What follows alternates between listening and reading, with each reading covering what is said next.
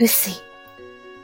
陽気地上に発し、絶氷溶けて、雨水となればなり。山に降り積もった雪は、春、雪解け水となって大地を潤します。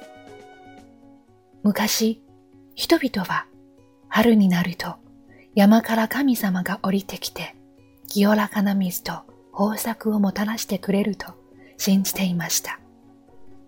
この一滴が命を育むことをしていたからこそ山への深い思いがあったのかもしれません。